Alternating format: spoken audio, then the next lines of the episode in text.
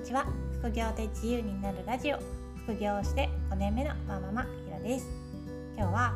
小さな利益もバカにしないで大切にするのがセドリの成功の秘訣だよというお話をしようと思います。若干精神論です。セドリを挫折する人にありがちなのが高額商品が見つからなくて挫折しちゃうパターンです。インターネット上のセドリブログの販売例とか YouTube でセドリの仕入れ動画とか見ると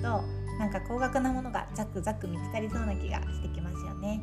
でも全然そんなことないです。利益の大半は地味に小さい利益を積み重ねています。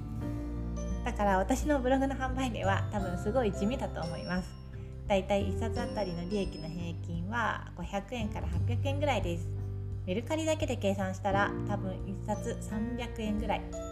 大半は1冊で300円から500円ぐらいの利益を出しつつたまに1冊あたり2000円とか3000円とか稼げるものに出会う。そういう感じです。だからあまり夢を見すぎないことが大切です。では背取りは全然楽しくないか稼げないかというとそんなことはなくって小さい利益をバカにしないでちゃんと積み重ねていけば結果的に月の収入はそれなりになります。私は今月に11万円前後ぐらいの利益なんですけど会社員の給料以外にそのぐらい稼げたら結構いいと自分で思ってるんですよね。週に3回ぐらいパートするのと同じじゃないかなと思います。例えば月10万円稼ぐとして1冊あたり5000円の利益が出る本を20冊売るのと1冊あたり500円の利益が出る本を200冊売っても、まあ、どっちも同じ10万円ですよね。確かに冊数が少ない方が手間はかからないんですけど1冊5,000円の利益が出る本を20冊売るっていうのは私の考えだと、ま絵に描いた餅の稼ぎ方です。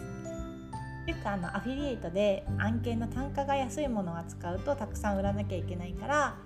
1件制約すると1万円とかそういう高額な案件を扱うべき、ま稼ぎたいならそういう方がいいよっていう話があります。あれは制約させる手間が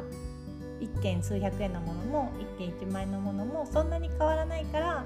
案件単価が高い方がいいっていう理屈ですよね。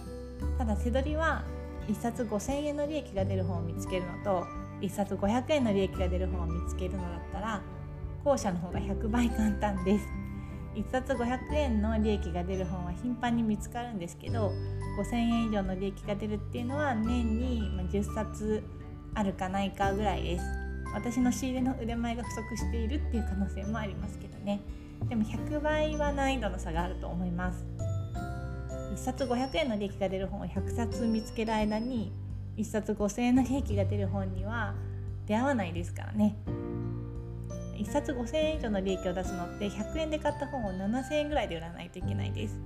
だから高い利益を目指して見つからないなって時間を過ごすよりも小さい利益もどんどん取っていく方が簡単です。効率化とか時間単価を上げるっていうのはまたその次のステップでいいんじゃないかなと思います。背取りで効率化時間単価を上げるといったら、まあ、外注を使うのが有力な選択肢かなと思います。もしくは仕入れ資金のリスクを取って単価の高いジャンルに行くかですね。家電とかブランド品とかになります。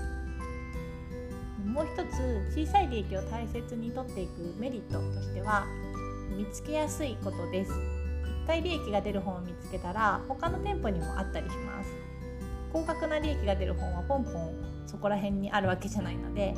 キーワードとかジャンルとかヒントになることは吸収できるんですけど全く同じ本をもう一回仕入れられるっていうのはなかなかないです。何年もやってれば出会うかもっていう年単位での再会のレベルです。それに比べて小さい利益が出る本っていうのは何回も仕入れられたりその1回の成功体験が何回もいろんな店舗でリピートできるのですごくお得感があります。1冊500円の利益が出る本も短期間で5回ぐらい見つければ2500円の利益になりますからね。これからせどりの副業で稼ぎたいなと思っている人は小さい利益もバカにしないでコツコツ積み重ねていくことを心がけてみてくださいね。小さい利益といっても自分で稼ぐのは結構達成感があるものです。